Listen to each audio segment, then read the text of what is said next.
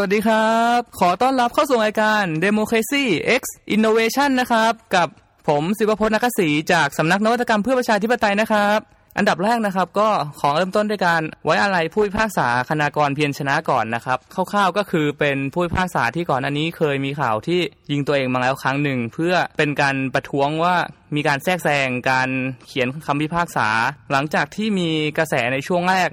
ทั้งในแง่ชื่นชมแล้วก็ในแง่ต่อต้านแล้วผู้พิพากษาคณากรเนี่ยต้องการยืนยันในหลักการของตัวเองว่าเขามีความมุ่งมั่นที่จะต่อต้านการแทรกแซงคำพิพากษา ซึ่งมันเป็นการลิดรอนสิทธิของกฎหมายที่มีความเป็นธรรมนะครับ การที่เขาต่อต้านโครงสร้างที่ไม่เป็นธรรมเนี่ยก็มันสามารถอธิบายได้ครับ ผ่านอย่างไม่กี่วันนี้ก็มี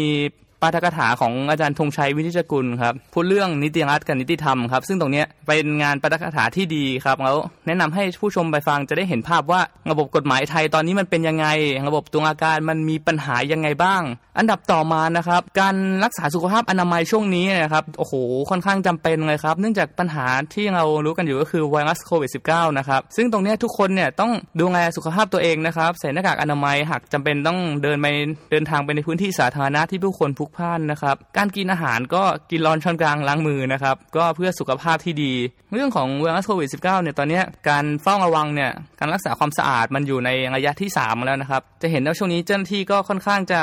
มีการตรวจวัดกันอย่างจริงจังมากขึ้นนะครับ ในเมื่อเราพูดถึงเรื่องของไวรัสไปแล้วนะครับ มันก็จะนำมาสู่ความเชื่อมั่นของรัฐบาลเนี่ยลดลงหรือเปล่า ถ้าหากดูในหลายประเด็นตรงนี้จะเห็นได้ว่า การจัดการการควบคุมของรัฐบาลยังไม่อาจทำได้มีประสิทธิภาพมากเพียงพอ สาธารณสุข ตรงนี้ครับควรเป็นกระทรวงที่ให้ความเชื่อมั่นประชาชนได้ดีที่สุด ถ้าเกิดว่าเขาทำได้ดีเนี่ยประชาชนก็จะไม่ตื่นตระหนกไม่หวัดระแวงกับอาการโรคโควิดขนาดนี้ ในขณะเดียวกัน ตรงเนี้ยมันสะท้อนให้เห็นถึงอะไรหรือเปล่า การประชาสัมพันธ์ที่ยังไม่ดีหรือการทางแหลงที่ไม่มีความแน่นอน หรือแม้กระทั่งการปกปิดข้อมูล ตรงเนี้ยมันกลายเป็นว่าเป็นที่วิพากษ์วิจารณ์ของสังคม รวมถึงความนิ่งพอหรือเปล่าของรัฐมนตรีสาธารณสุขนะครับเป็นส่วนหนึ่งทำให้ปัญหามันหนักกว่าเดิมหรือเปล่า ต่อให้เจ้าหน้าที่แพทย์ของเราทำงานได้ดีแค่ไหน แต่ถ้าเกิดว่าผู้นำของเจ้าหน้าที่ทั้งหมดเนี่ยเขาไม่สามารถควบคุมสถานการณ์หรือทำให้คนไว้วางใจได้ ตรงนี้ก็เป็นปัญหาหนึ่งหรือเปล่า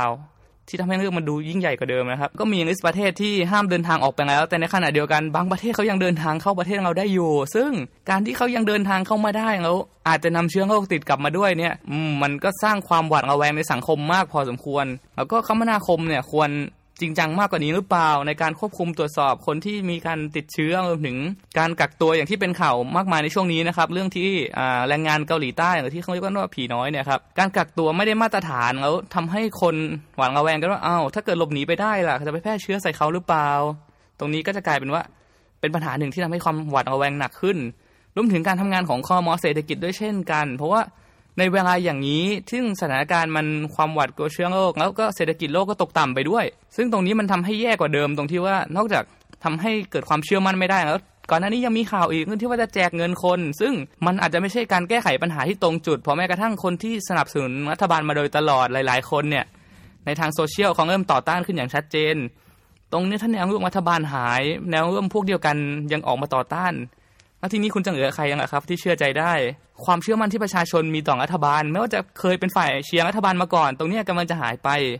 ท่ามกลางความหวาดกลัวที่เพิ่มขึ้นในสังคม ในขณะที่สังคมกำลังหวาดกลัวเนี่ยความทุจริตของรัฐบาลก็เริ่มมีเขาโครงที่เห็นมากขึ้นทุกทีนะครับแม้แต่หมอบุคลากรทางการแพทย์เนี่ยเขาก็ออกมาแสดงความเดือดร้อนว่าโรงพยาบาลขาดแคลนหน้ากาก หน้ากากจำนวนมากหายไปไหน ทั้งทั้งที่มีการเฝ้าระวังแล้ว ก่อนหน้านี้ก็เกือบจะมีการชุมนุมของบุคลากรแพทย์แล้วด้วย ในวันที่ 9 มีนาที่โรงพยาบาลศรีนครินแต่ว่างานก็มีการยกเลิกไปก่อนนะครับ ก็เลยยังไม่เห็นการแสดงพลังของบุคลากรทางการแพทย์ ทีนี้นะครับก็มีข่าวดังในช่วงไม่กี่วันมาก่อนนี้ก็คือข่าวคนใกล้ชิดรัฐมนตรี ที่รู้จักกันในเรียกว่าเสียบอยเนี่ยครับเขาไปกักตุนหน้ากากกว่า200 ล้านชิ้น ซึ่งทำให้สังคมตั้งคำถามว่าเอา้า เป็นไปได้ไงที่คนจะกักตุนไว้ได้ขนาดนั้น คนเอาหน้ากากมาจากไหน เพราะคุณเป็นคนใกล้ชิดรัฐมนตรีหรือเปล่า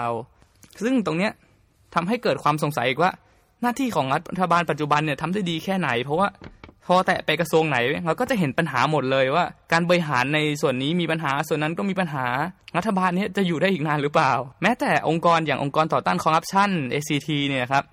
ยังออกมาเรียกร้องให้รัฐบาลแสดงจุดยืนเรื่องข่าวโกงหน้ากากอนามัยต่างหาก ข่าวการกักตุนหน้ากากโดยคนสนิทรัฐมนตรีเนี่ยอาจจะนำไปสู่ความแตกแยกภายในรัฐบาลหรือพรรคร่วมหรือเปล่า รวมถึงช่วงนี้ก็มีการพูดถึงบ่อยๆ กับการสละเรือของพรรคร่วมนะครับ อย่างประชาธิปัตย์ที่มีการเปลี่ยนความเห็นสับไปสับมาบ่อยๆไม่ว่าจะบอกว่ามติพรรคว่าไงเราก็จะลาออกหรือคงอยู่ตามนั้น หรือการที่บอกว่าลายประชาธิปัตย์ โต้เถียงกันว่าควรลาออกหรือไม่ ก็นำไปสู่การพิจารณาเรื่องเสถียรภาพของรัฐบาล ว่าจะคงอยู่ได้นานหรือเปล่าในกรณีอย่างนี้ ข่าวเมื่อไม่กี่วันนี้นะครับก็อาจจะเป็นที่น่ายินดีของแฟนคลับอนาคตใหม่นะครับ เพราะว่าสสที่ยังคงเหลืออยู่ 55 คนเนี่ยครับก็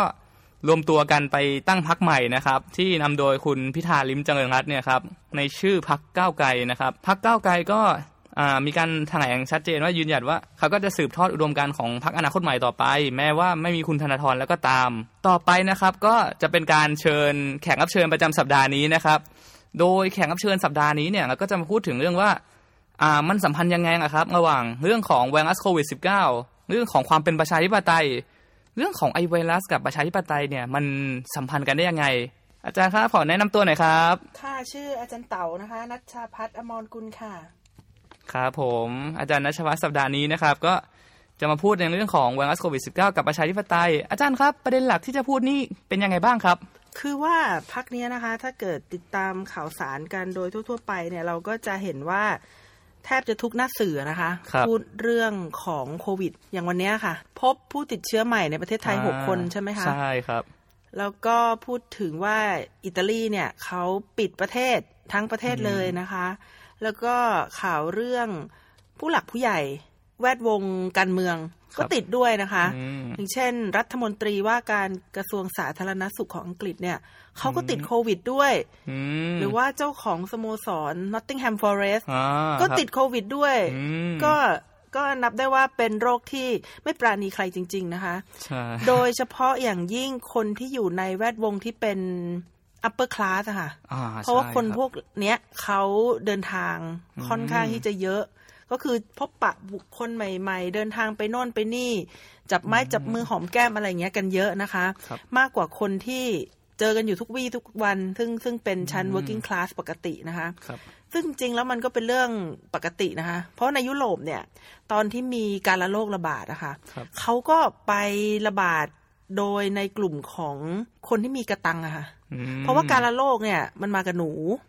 มันมันมากับหนูนะคะ แล้วมันก็มากับเรือ ทีนี้พอมันมากับหนูปุ๊บเนี่ย หนูเนี่ยมันจะไปตามเมือง มันย่อมไม่ไปตามที่ที่เป็นชนบท แล้วก็ไม่มีที่ที่ให้มันกินข้าวปลาอาหาร มันก็ไปตามเมือง เพราะฉะนั้นคนในเมืองเนี่ยก็จะโดนก่อนค่ะคนที่เป็นคนที่มีฐานะอะไรพวกนี้ค่ะ ก็จะโดนก่อน ก็เลยทำให้ระบบอำนาจในยุโรปมันเปลี่ยนไปเลยค่ะ เพราะหนูเรื่องพ่อหนูพ่อกระโลกเนี่ยแต่ก่อนเนี้ยนะคะ ในยุโรปเนี่ย ที่ดินมันน้อยแต่คนมันเยอะ เพราะฉะนั้นเขาก็เลยต้องแย่งกันอยู่ในที่ดินก็จะมีชาวนาติดที่ดินครับ แต่ว่าพอคนมันตายเยอะจากกาลโลกเนี่ยค่ะ ก็เลยทำให้ที่ดินรกร้างว่างเปล่า แล้วคนเนี่ยก็จะหลุดออกจากความเป็นทาสติดที่ดินคือ คือไม่จำเป็นจะต้องอยู่ที่ที่ดิน สามารถไปอยู่ที่ดินอื่นก็ได้ หาเจ้าของที่ดินคนอื่นที่เก็บภาษีน้อยกว่าก็ได้ สถานการณ์การเมืองก็เลยเปลี่ยนแปลงนะคะ เกิดระบอบประชาธิปไตยมาจากการละโลกนี่เอง เรื่องของโควิด -19 เนี่ย มันมีประเด็นทางด้านการเมืองการปกครองอะไรหรือเปล่า แล้วก็ค้นพบว่า โอ้โห จริง ๆ แล้วมันเกี่ยวข้องกับการเมืองการปกครองในระบอบประชาธิปไตยมาก ๆ เลยนะคะ โดยที่พี่เต๋าลองดูว่าประเทศต่าง ๆ เนี่ยเขารับมือกับโควิดยังไงนะคะ วิธีการที่เป็นที่นิยมมาก แล้วก็เกิดผลกระทบมากนะคะ ก็คือวิธีการกักตัวนะคะ วิธีการกักตัวเนี่ย ภาษาอังกฤษเรียกว่า quarantine นะคะมันมีที่มาจากภาษาอิตาเลียนนั่นเอง ที่แปลว่า40 quarantinario นี่ quarantinario นะคะที่แปลว่า 40 เพราะว่าในช่วงที่เกิดการละโลกเนี่ยค่ะ อิตาลีเนี่ยมีเมืองท่านะคะ อย่างเช่นเวนิสเนี่ยนะคะ แล้วก็เลยกลายเป็นเมืองที่เปิดรับ โรคติดต่อพวกนี้เข้ามา เขาก็เลยให้เรือเนี่ยที่จะเทียบท่าเลยนะคะ จะต้องจอดไว้ห่างๆก่อน จอดไว้ห่างๆท่าเรือก่อน เป็นระยะเวลาประมาณ20เอ่อ40วันก่อนที่จะเข้ามานะคะ เพื่อที่จะดูว่ามีคนไหนในเรือหรือเปล่าที่ติดโรคนะคะ ซึ่งระยะเวลาฟักตัวของโรคเนี่ย มันประมาณ30กว่าวันพอดี เพราะฉะนั้นเขาก็เลยกำหนดตัวเลขไว้ว่าเป็น40วัน แต่มันก็มีตำนานมากมายนะคะ ว่าทำไมถึงใช้เลข40เช่น เกี่ยวกับพระเยซูบ้างเกี่ยวกับอะไรบ้างพวกนี้ค่ะ แต่ว่าเผอิญว่าโรคเนี้ยมีระยะเวลาฟักตัว30กว่าวันพอดีก็เลย ใช้ตัวเลข40นี้มาโดยตลอดนะคะ แล้วเราก็เห็นว่าประเทศจีนเนี่ยประสบความสำเร็จในการใช้ quarantine ก็คือการกักตัวคนไว้ แต่ถ้าจะถามว่าแล้วมันมา apply ใช้ในประเทศอื่นได้ไหมเนี่ยต้องคิดมากเลยนะคะครับต้องคิดมากเลย แล้วก็อาจจะขอส่งสารนี้ไปยังกับผู้ที่กำลังเก็บกักตุนข้าวของด้วยนะคะ ครับผม คือคือการกักตัวเนี่ย ไม่ใช่ทุกคนที่จะทำได้นะคะ ไม่ใช่ทุกประเทศที่จะทำได้ ประเทศอย่างประเทศจีนเขาทาได้นะคะ แต่เขาก็มีค่าใช้จ่ายที่สูงมาก ในช่วงที่กักตัว น้องเฟรมเคยได้ยินข่าวที่ว่ามีพ่อแม่คนหนึ่งลูกชาย คือไม่สามารถช่วยเหลือตัวเองได้ค่ะอ๋อครับ แล้วก็พ่อแม่โดนแยกออกมา ไม่มีใครเอาข้าวน้ำไปเลี้ยงดูลูก ลูกก็ตาย ก็คือไม่ได้ตายจากไวรัสนะคะ แต่ว่าตายจากเรื่องอื่นช่วยเหลือตัวเองได้ค่ะแล้วก็มีข่าวอีกหลาย ๆ ข่าวที่เราได้ทราบกันนะคะ อย่างเช่น บางคนเนี่ยมีโรคประจำตัว แล้วอยู่ๆปิดเมืองเนี่ยเขาไม่สามารถที่จะหายาสำหรับโรคประจำตัวเขาได้ เขาก็เลยได้รับผลกระทบที่ค่อนข้างจะมากนะคะ เพราะฉะนั้นถ้าเกิดรัฐเนี่ยคิดจะทำ การกักการปิดเมืองเนี่ยนะคะ จะต้องแน่ใจนะคะว่าหนึ่งคุณสามารถทำได้ คุณสามารถตีกรอบแล้วไม่ให้คนออกไปได้ข้อที่สองคือคุณต้องมีระบบ support คุณจะต้องหาคนส่งข้าวส่งน้ำส่งยา ส่งปัจจัยสี่ต่างๆ ส่งทุกสิ่งทุกอย่างที่เป็นสิ่งจำเป็นในชีวิต แล้วคนจำเป็นจะต้องกินจำเป็นจะต้องต้องการ แล้วก็บางทีเนี่ย การโดนกักตัวโดยที่ไม่รู้ว่าเมืองจะเปิดเมื่อไหร่เนี่ย มันมีความตึงเครียด นะคะ จะทำยังไงที่จะสามารถแก้ไขปัญหาความตึงเครียดตรงนั้นได้ ซึ่งถ้าคุณไม่ได้มีทรัพยากรมากมายอย่างประเทศจีนเนี่ย ก็ต้องคิดนะคะว่าทำได้หรือเปล่า เพราะว่าข้อเสียมันเยอะมาก แล้วเห็นศูนย์พักพิงที่เขาเอามุ้งมาครอบๆแล้วก็อ๋อของไทยไหมครับของไทยอะค่ะอ๋อเห็นครับคือเราก็ทำได้อย่างนั้นแล้วที่จริงแล้วมันมันมันไม่ได้กักเท่าไหร่อะค่ะครับ อาจจะเป็นที่ที่ทำให้เกิดการกระจายตัวของโรคมากขึ้นกว่าเดิมอีกนะคะ เพราะฉะนั้นว่าการกักตัวเนี่ยอาจจะได้เฉพาะบางประเทศนะคะ แต่บางประเทศอาจจะไม่ได้ ประเด็นที่จะต้องทำนะคะ ประเด็นแรกก็คือว่ารัฐบาลจะต้องจริงใจให้ข้อมูลที่แท้จริง แล้วก็มีการสื่อสารที่เคลียร์สั้นและมีประสิทธิภาพ เมื่อประมาณสามสัปดาห์ที่แล้ว หรือสี่หรือว่าสี่สัปดาห์ที่แล้วค่ะ ที่นายกรัฐมนตรีของประเทศสิงคโปร์ลีเซนลุงค่ะเขาออกมาพูด วันเดียวประชาชนหายแพนิคเลย สิ่งที่เขาพูดนะคะก็คือเขาได้เปิดเผยกับประชาชนว่ามันเกิดอะไรขึ้น แล้วเขาก็ให้ความมั่นใจกับประชาชนนะคะว่า ตอนนี้เรากำลังเผชิญเผชิญโรคที่เราเคยเผชิญมาแล้วสองครั้งแล้ว แล้วเรามีวิธีการเตรียมตัวที่ดี เพราะว่านี่ไม่ใช่ครั้งแรกที่เราเจอโรคติดต่อนะครับ เราเคยเจอมาแล้ว แล้วเราก็จะทำให้ดี เหมือนกับที่เราเคยประสบความสำเร็จสองครั้งที่ผ่านมาอ่าสร้างความเชื่อมั่นอันนี้อันนี้ฟังดูโอเค มันมันไม่ใช่ครั้งแรกแล้วใช่ไหมคะ ประการที่สองก็คือ แล้วถ้าเราป้องกันไม่ได้ล่ะ อ่า ไม่ใช่มาบอกแค่ว่า คุณเชื่อมั่นผมแล้วจบ อ่า แต่มาพูดเสริมด้วยว่าถ้าเราทำไม่ได้เราจะทำยังไงนะคะเขาก็มีวิธีการว่าการสาธารณสุขของประเทศเขาเนี่ย มีพอเพียง มีเยอะแยะ แต่ว่าไม่ได้เพียงพอสำหรับคนทุก ๆ คน เพราะฉะนั้นเขาก็เลยมีแผนการค่ะ ว่าถ้าคุณป่วยในระดับที่ดูแลตัวเองได้คุณอยู่บ้านไปครับคุณไม่ต้องออกมา จะออกมาก็แต่เมื่อคุณเป็นผู้ป่วยที่มีอาการหนัก จนกระทั่งต้องการการรักษาจากโรงพยาบาลเท่านั้นนะคะ แล้วก็ให้ความไว้เนื้อเชื่อใจว่า รัฐบาลจะไม่ปกปิด แล้วก็จะให้ข้อมูลตลอด แผนการต่างๆ หากมีการปรับเปลี่ยนจะสื่อสารกับประชาชนตลอดนะคะ นี่ก็คือว่าจะต้องสร้างความเชื่อมั่นจากประชาชน ซึ่งนี่เป็นสิ่งที่สำคัญที่สุดค่ะน้องเฟรมถ้ารัฐบาลหาความเชื่อมั่น สร้างความเชื่อมั่นจากประชาชนไม่ได้ จะไม่ไปเป็นข้อที่สองข้อที่สองก็คือมีวิธีให้คนสามารถหลีกเลี่ยงไวรัสได้นะคะ มีการให้ข้อมูลได้โดยที่ไม่ไปละเมิดสิทธิ และไม่เสียค่าใช้จ่ายมากนักนะคะ ถ้ายังนึกไม่ออกก็คือไอ้คำว่ากินร้อนช้อนกลางล้างมือนั่นแหละค่ะครับผมคือพยายามให้ข้อมูลทางสาธารณสุขที่ทำได้ง่ายนะคะ เสร็จแล้วก็ทำแล้วเนี่ยไม่ไปละเมิดสิทธิของเขา ให้มีโซเชียลดิสแทน นะคะ ให้มีระยะห่างของการติดต่อกันระหว่างคน ทีนี้ไอ้ social distance เนี่ยค่ะ ถ้าจะทำให้ได้เนี่ยนะคะ ก็ต้องคิดว่าในประเทศเราเนี่ย มีลูกจ้างรายวันอยู่กี่คน ถ้าเกิดลูกจ้างรายวันที่ไม่มีวันหยุดอะค่ะ ถ้าไม่ได้ไปทำงานก็ไม่ได้ตังค์ หรือว่าคนทำอาชีพรับจ้างทั่วไป ไม่ออกไปทำงานก็ไม่ได้ตังค์ ไม่ออกไปขายของก็ไม่ได้เงิน เราจะทำยังไงกับกลุ่มคนเหล่านี้ ถ้าเกิดเราไม่สามารถที่จะ ให้เงินพิเศษเขาได้ หรือว่าเราไม่สามารถที่จะให้ความมั่นใจกับเขาได้ เขาจะไม่บอกค่ะ ว่าเขาไปทำอะไรมา เขาจะปิดเมื่อเขาปิดปุ๊บก็จะกลายเป็น super spreader อย่างที่เราเห็นเห็นกันอยู่นะคะ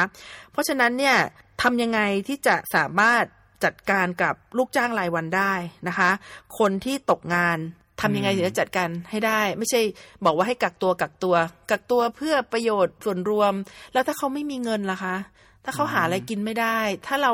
ไม่สามารถให้ค่าเช่าบ้านกับเขาได้เนี่ย เขาจะอยากกักตัวเหรอ บริษัทเอกชนก็ต้องคิดไม่ใช่หน้าที่ของรัฐบาลอย่างเดียวนะคะว่ามันมีงานอะไรบางอย่างที่สามารถให้คนเนี่ย ใช่ เอากลับไปทำที่บ้านได้นะคะ คือมันเป็นอินเทอร์รับอะค่ะ มันมันไม่ใช่ดิสรับนะ เรื่องไวรัสเนี่ยค่ะ ถ้าเราสามารถที่จะมีนโยบายบางอย่าง หรือมีหลักปฏิบัติบางอย่างที่ออกมา แก้ไขปัญหาอย่างทันท่วงทีนะคะ ก็จะแสดงถึงความยืดหยุ่นของที่ทำงานครับ ซึ่งความยืดหยุ่นก็เป็นทักษะสมัยใหม่นะคะ ที่ที่คนในปัจจุบันเนี่ยจำเป็นจะต้องมี เพราะฉะนั้นก็จะต้องดูนะคะว่า social distance เนี่ยทำได้หรือเปล่า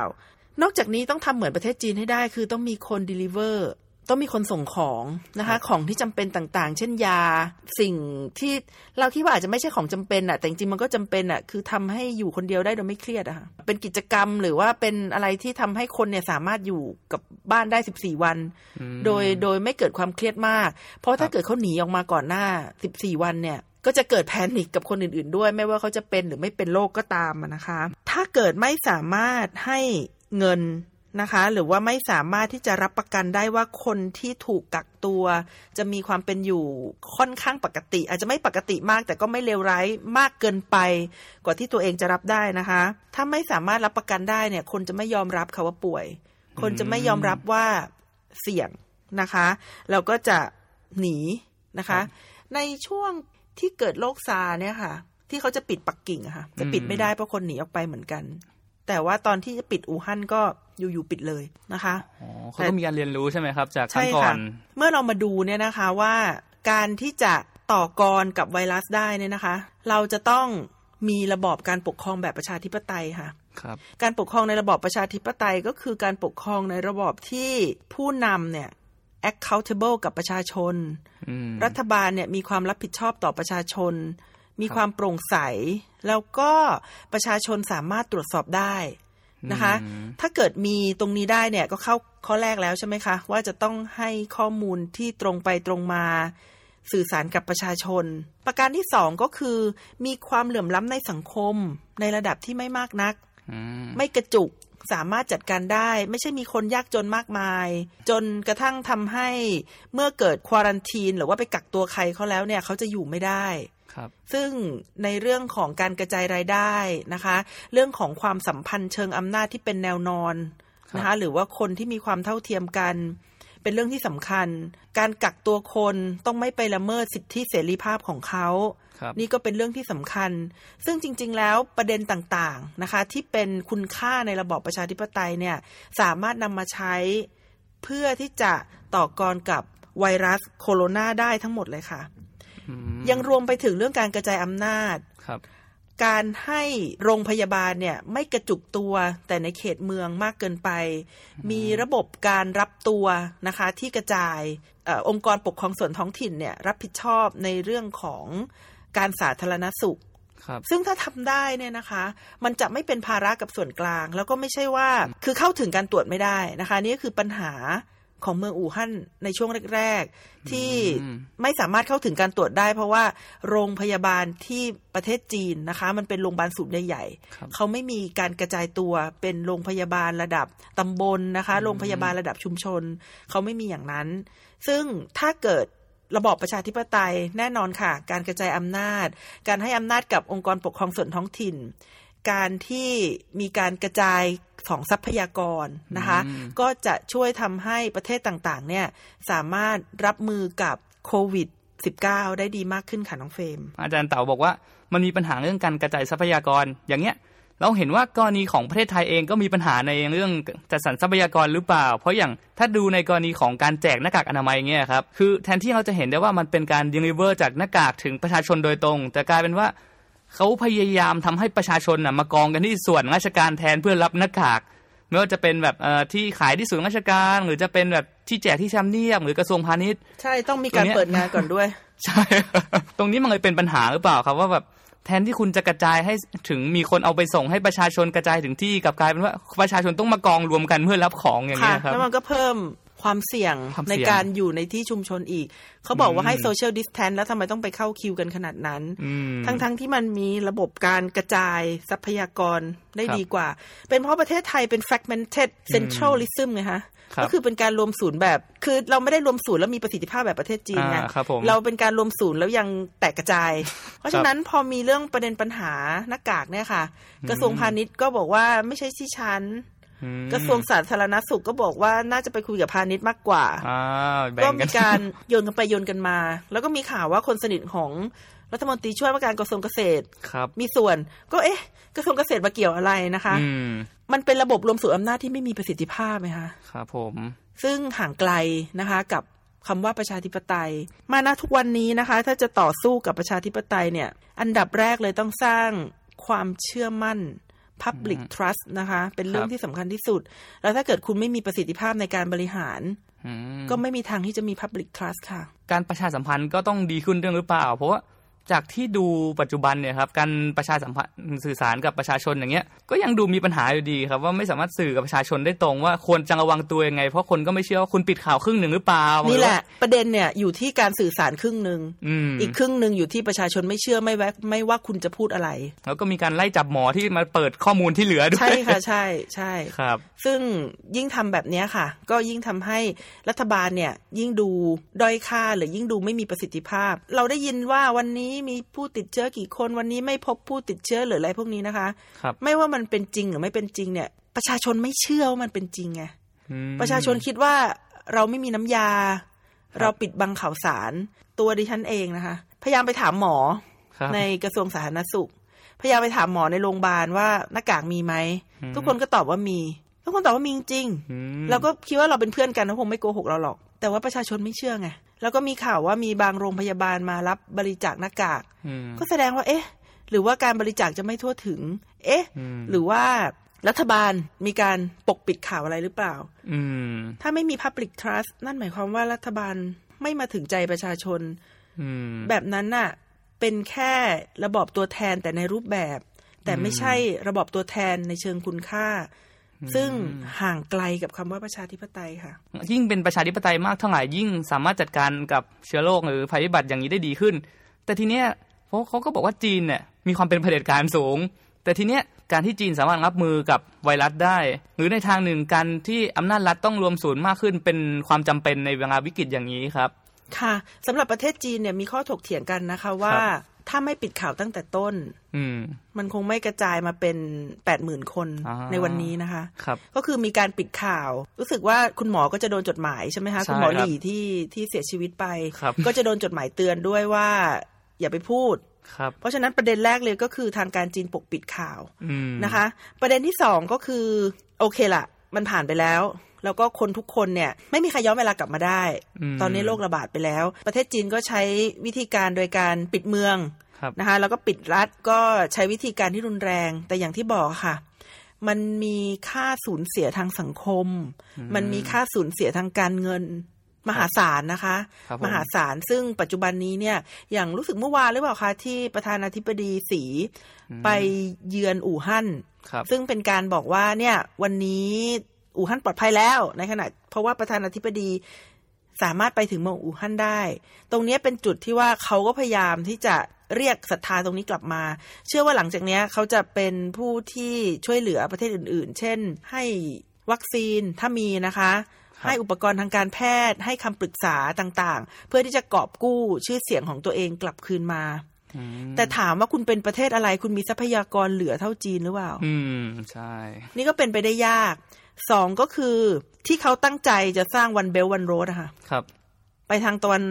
ตกของประเทศจีนเนี่ยข้าไปเนี่ยอีหลงอิหร่านไปถึงตรงเนี้ยก็ต้องชะงักเหมือนกันนะคะ แต่ว่าประเทศจีนเนี่ยเขายังดีที่เขามีทรัพยากรส่วนเกินที่เหลือมาก จนกระทั่งสามารถนำมาแก้ไขปัญหา ซึ่งมันจะไม่เกิดขึ้นเลย ถ้าประเทศจีนไม่ได้ปกปิดอืม ปัญหานี้มาตั้งแต่ต้นนะคะ ก็ประเทศจีนทำได้ดีนะคะ ในการแก้ไขปัญหา แต่ว่าถ้าจะทำได้ดีกว่านี้ก็คือเข้าไปจัดการตั้งแต่ปัญหามันเพิ่งฟอร์มตัวค่ะในช่วงท้ายนี้ก็คือว่าอาจจะเป็นเรื่องของให้ทุกๆหน่วยงานอะนะคะ มีความยืดหยุ่นมากขึ้นครับผมในการรับมือกับปัญหา ในการที่เราจะคิดไปก่อน ว่าจะสามารถแก้ไขปัญหา รับมือกับปัญหาได้ยังไง อย่างที่ได้บอกมาตอนแรกนี่นะคะว่า อาจารย์ไม่มีสัดส่วนอะจริง ๆ นะ ว่าประชากรไทยกี่คนที่เป็นลูกจ้างประจำหรือว่าลูกจ้างรายวัน แต่คิดว่าก็น่าจะมีในสัดส่วนที่สูงนะคะ เพราะว่าอาชีพรับจ้างหรือว่าอาชีพที่ไม่ได้อยู่ในระบบเนี่ย ในประเทศไทยเนี่ยมีอยู่ค่อนข้างสูงเลยทีเดียว ก็เป็นผลนะคะ ผลของการกระจายความมั่งคั่ง หรือว่าการ กระจายอำนาจแบบไม่ยุติธรรมนะคะทำให้เกิดการรวยกระจุกจนกระจาย ซึ่งบุคคลเหล่านี้เนี่ยนะคะ เคยเป็นผู้ที่มีความบอบบางนะคะ หรือว่ามีความเปราะบางอย่างมากในทางเศรษฐกิจอืมในทางการเมืองครับแล้วก็ในทางความมั่นคง ถ้าบุคคลเหล่านี้เนี่ยนะคะ คือคือเป็นบุคคลเปราะบางในสังคมที่ระบอบประชาธิปไตยนะคะ หรือว่ารัฐบาลในตอนเนี้ยต้องหันกลับมาคิดค่ะ ว่าจะทำยังไงเนี่ยที่จะช่วยให้เขาไม่เป็นผู้เปราะบางแบบเดิมแบบอย่างนี้ได้ต่อไป เพราะถ้าเกิดมีสถานการณ์เข้ามา พี่คิดว่าไม่ใช่ครั้งครั้งสุดท้ายนะ ที่จะเกิดวิกฤตการณ์ pandemic แบบเนี้ย น่าจะมีอีกหลายหนก่อนที่เราจะตาย หรือเราสองคนอาจจะตายด้วย pandemic ตัวใดตัวหนึ่งก็ตามนะคะครับผมแต่ว่าต้องสร้างความมั่นคงให้กับคนเปราะบางในสังคมค่ะ นี่ก็คือถ้าไม่ใช่ระบอบประชาธิปไตยจะทำไม่ได้ เพราะระบอบประชาธิปไตยจะสอนให้เราไม่ทิ้งใครไว้เบื้องหลังจริง ๆ นะอืมครับไม่ใช่แค่วาทกรรมค่ะครับผมก็นี่คือสาระสำคัญของการที่รัฐจำเป็นต้องมีความเป็นประชาธิปไตยนะครับในเพื่อรับมือกับโรคโควิด -19 รวมถึงภัยพิบัติ ต่างๆ จากโรคระบาดในปัจจุบันแล้วก็ในภายภาคหน้าด้วยนะครับสำหรับรายการ Democracy X Innovation ในสัปดาห์นี้นะครับ ต้องขอบคุณอาจารย์เต่ามากนะครับ ที่เป็นแขกรับเชิญในวันนี้นะครับด้วยความยินดีค่ะ ขอบคุณน้องเฟรมด้วยค่ะครับผมแล้วก็ขอบคุณผู้ชมทุกท่านที่รับฟังในสัปดาห์นี้นะครับ ลาไปก่อนนะครับ สวัสดีครับ